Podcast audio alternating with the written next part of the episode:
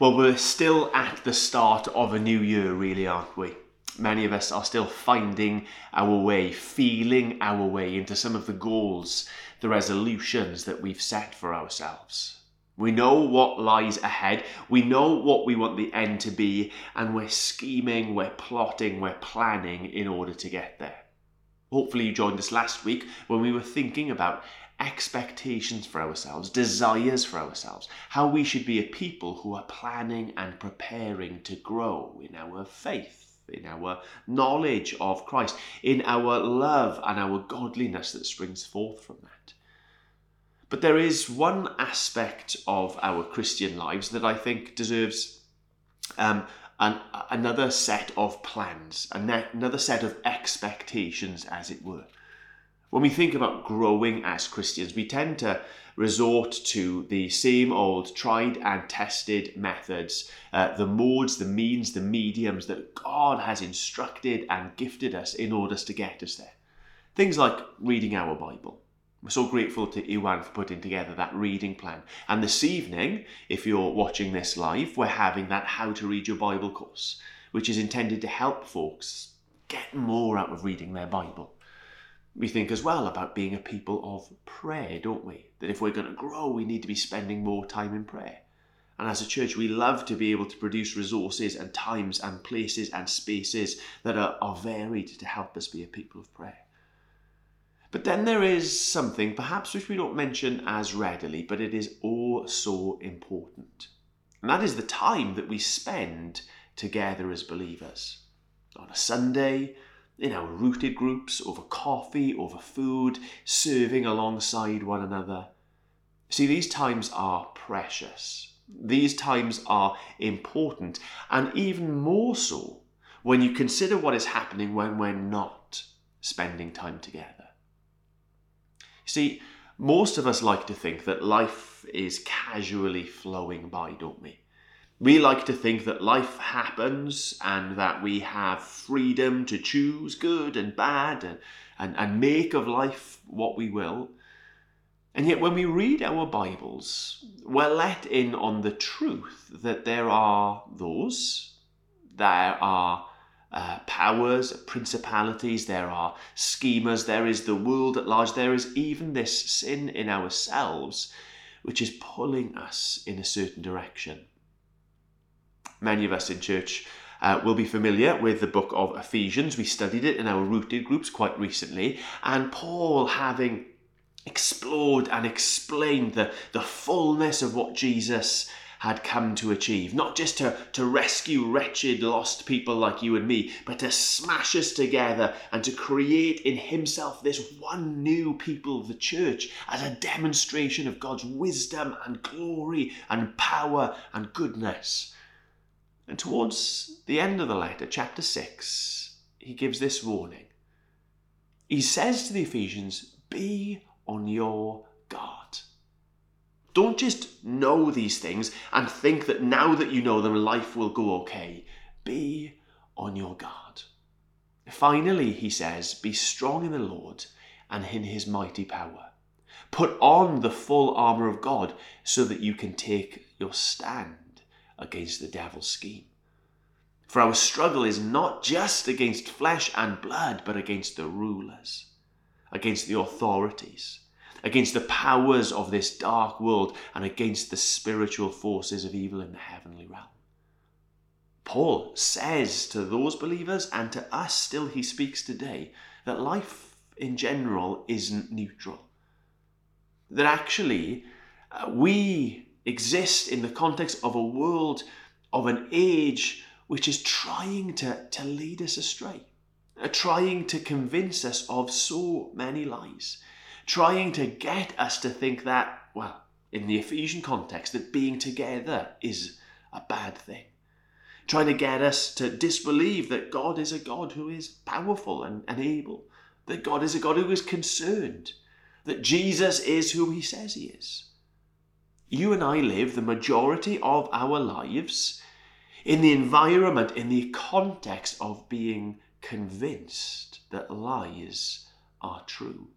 One of the wonderful things that we see in Scripture, though, and many of us will be able to bear witness and testimony to it from our own experiences, is that when we gather together as God's people, whether that's on a Sunday, whether that's in our rooted groups, whether that's over the meal table, whether that's serving together side by side, we're coming into the arena of truth, into time and space and relationships in which lies are not promoted, but instead a higher authority is given way to, where truth is cherished, and we get to see the world and God and ourselves as they really are. As we begin this new year, I want us to have expectations for our own growth, but I think that includes having really specific expectations about our gathering together as God's people.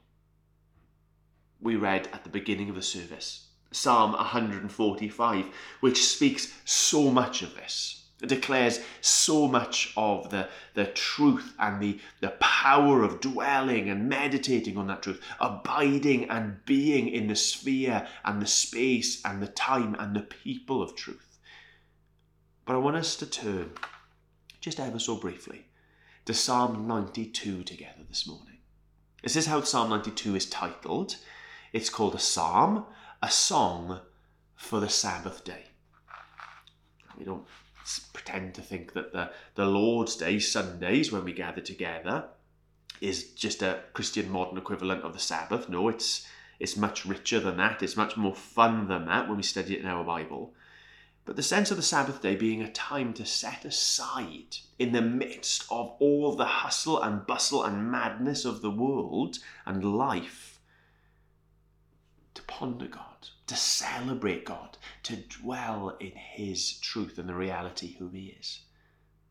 So let's read together Psalm 92, a psalm which is a song for the Sabbath day and see if it gives us any highlights really of the sorts of things we should expect to, to marinate in when we gather together as God's people. Psalm 92, verse 1. It is good to praise the Lord and to make music to your name, O Most High, proclaiming your love in the morning and your faithfulness at night to the music of the ten stringed lyre, the melody of the harp. For you make me glad by your deeds, Lord. I sing for joy at what your hands have done. How great are your works, Lord! How profound your thoughts. Since this people do not know, fools do not understand, that though the wicked spring up like grass and all evildoers flourish for a time, they will be destroyed forever. But you, Lord, you are forever exalted. For surely your enemies, Lord, surely your enemies will perish. All evildoers will be scattered. You have exalted my horn, my strength, like that of a wild ox. Fine oils have been poured on me. My eyes have seen the defeat of my adversaries, my ears have heard the rout of my wicked foes. So the righteous will flourish like a palm tree. They will grow like a cedar of Lebanon, planted in the house of the Lord. They will flourish in the courts of our God. They will still bear fruit in old age. They will still f- stay fresh and green, and they will proclaim, The Lord is upright. He is our rock, and there is no wickedness in him.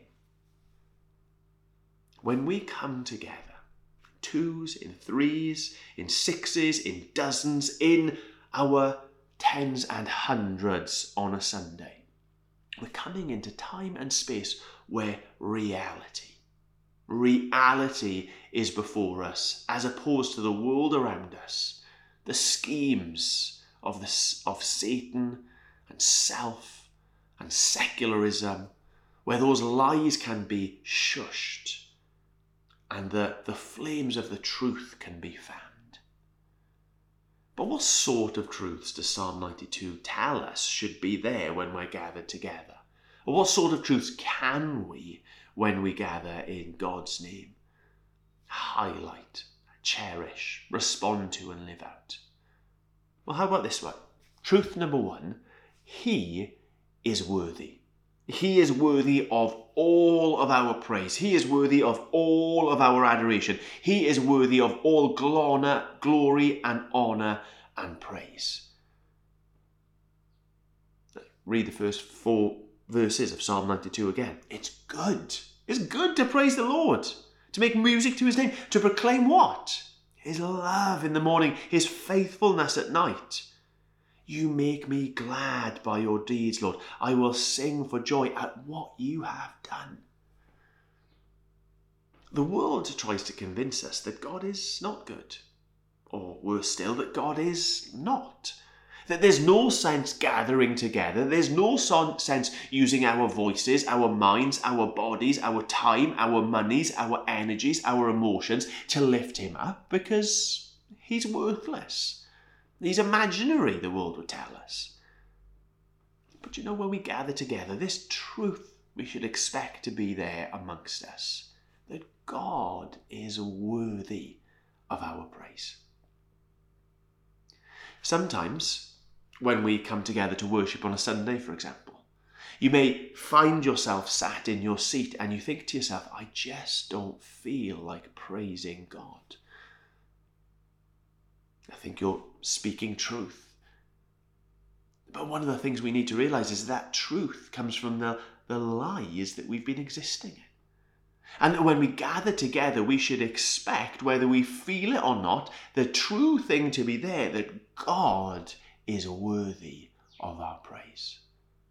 So whether we feel like it or not, it is true, and we do it. Now, on a Sunday, that's done in all manner of ways, primarily when we lift up our voices, when we sing songs about Him, to Him, glorifying Him. But that's true when we gather in other ways too. When we gather together in our rooted groups, are we people who are gathering together to grumble or to give thanks? Are we people who are gathering together to mourn or to be grateful? We should expect to live in the truth. And one of those truths is that God is worthy of our praise.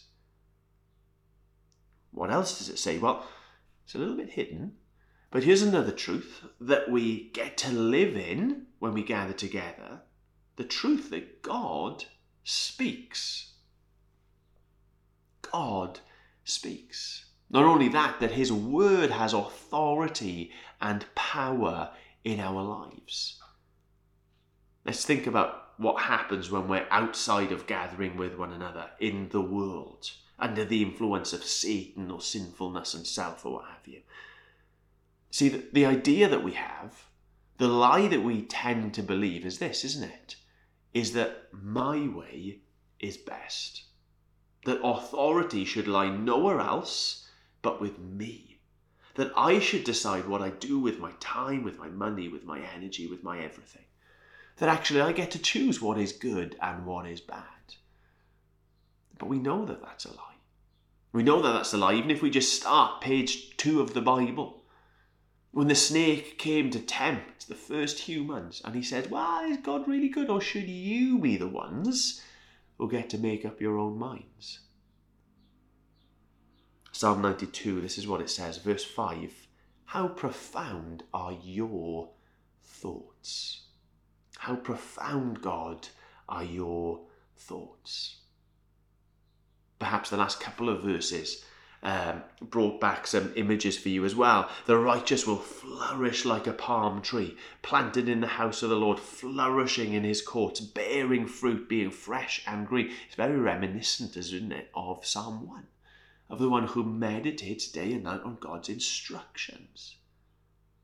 Paul, writing to his protege Timothy, said this All scripture is God breathed out and useful in our lives in so many different ways. God says his word goes out and does not return to him empty. when we gather together, we're expecting to, to live in truth.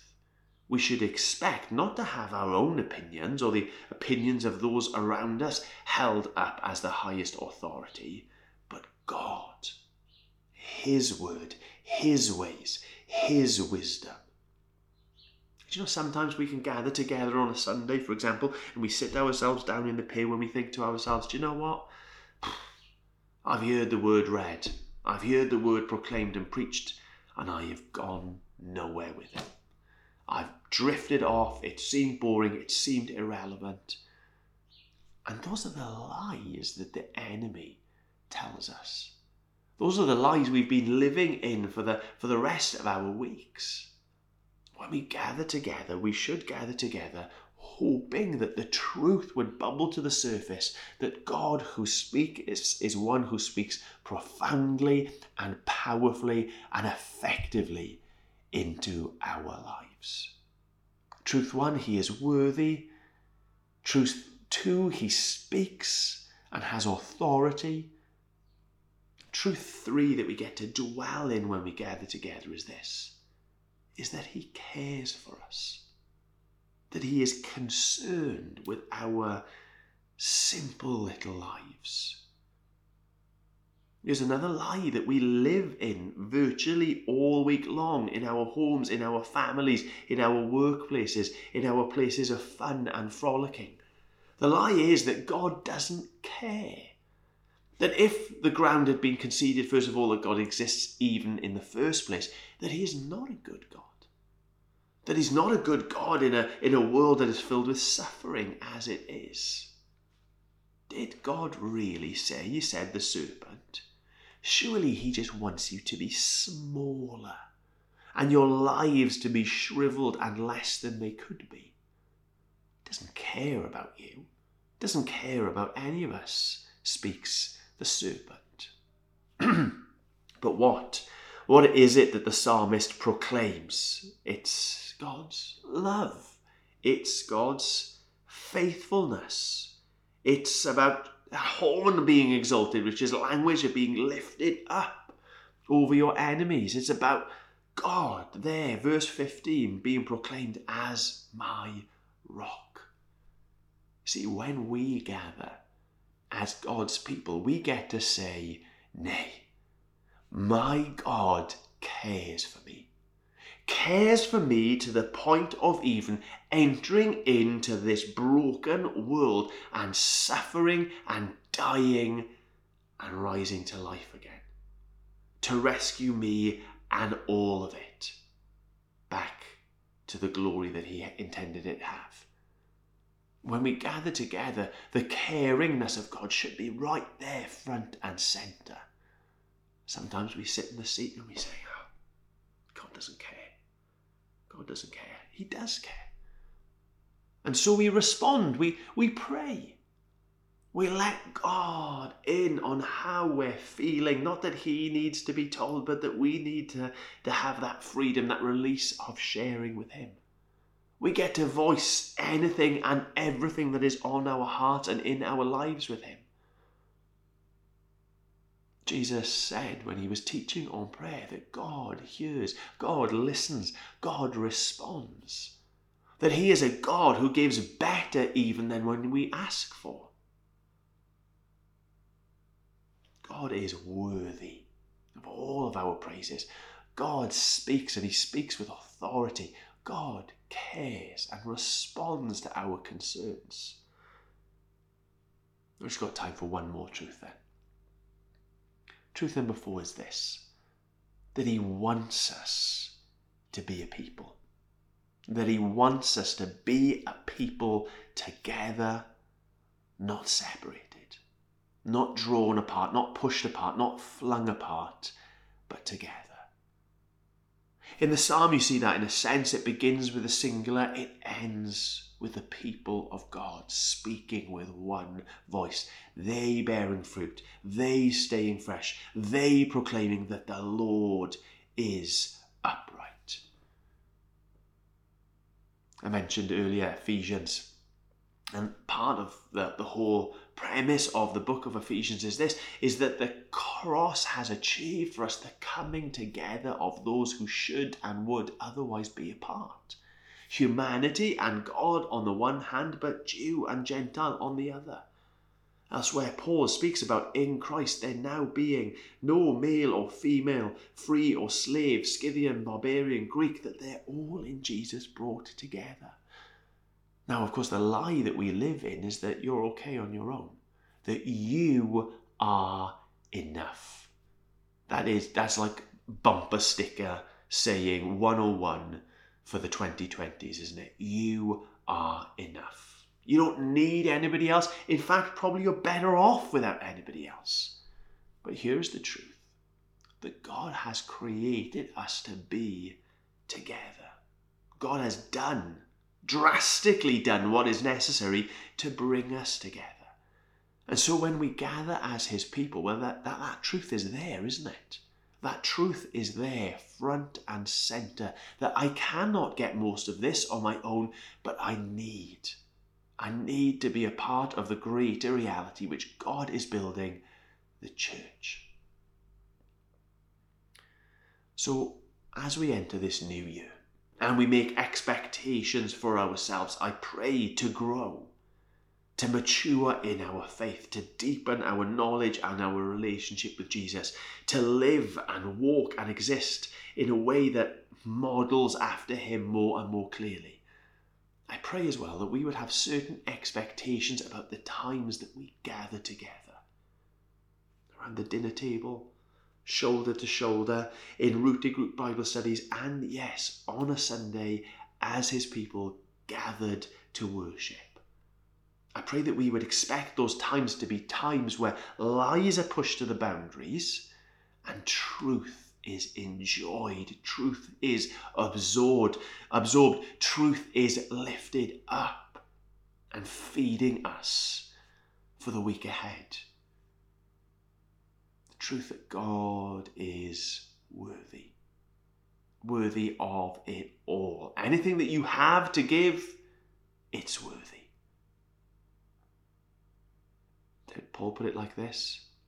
In light of God's worthiness, offer yourself, your whole being, as a living sacrifice. There's truth. Truth two. He speaks. He speaks. There's no shortage of voices who want us to think that they're the ones to listen to. But as we gather, I want us to expect to dwell in this truth that He is the one who speaks. His words, His wisdom, His power. That when Scripture is opened up, read, and explained, that that has power to change and transform our lives. Truth number three we expect to be there when we gather together. He cares. He cares for us. No matter how wretched you think you are, no matter how small you think you are, God cares. Of course He does. How do we know that He cares? Christ came, Christ suffered, Christ died. Christ rose again. He doesn't just care, but He makes a difference too. truth four that He wants us to be a people. He wants you to be a, a person filled with the Spirit. He wants you to be a person walking closely after Christ, but He wants us. He is making us to be a people who together glorify Him, honour Him, bring His rule and His reign to bear in this world on earth as it is in heaven. So, can I please ask you to expect in 2024 to gather in truth? That's not an exhaustive list of truth, it's just things that jumped out at me from this psalm for the Sabbath. Expect that when you come together, that the schemes, the lies, the ways of the world, they will be put aside, and the truth of God would be brought near and lived out. Amen.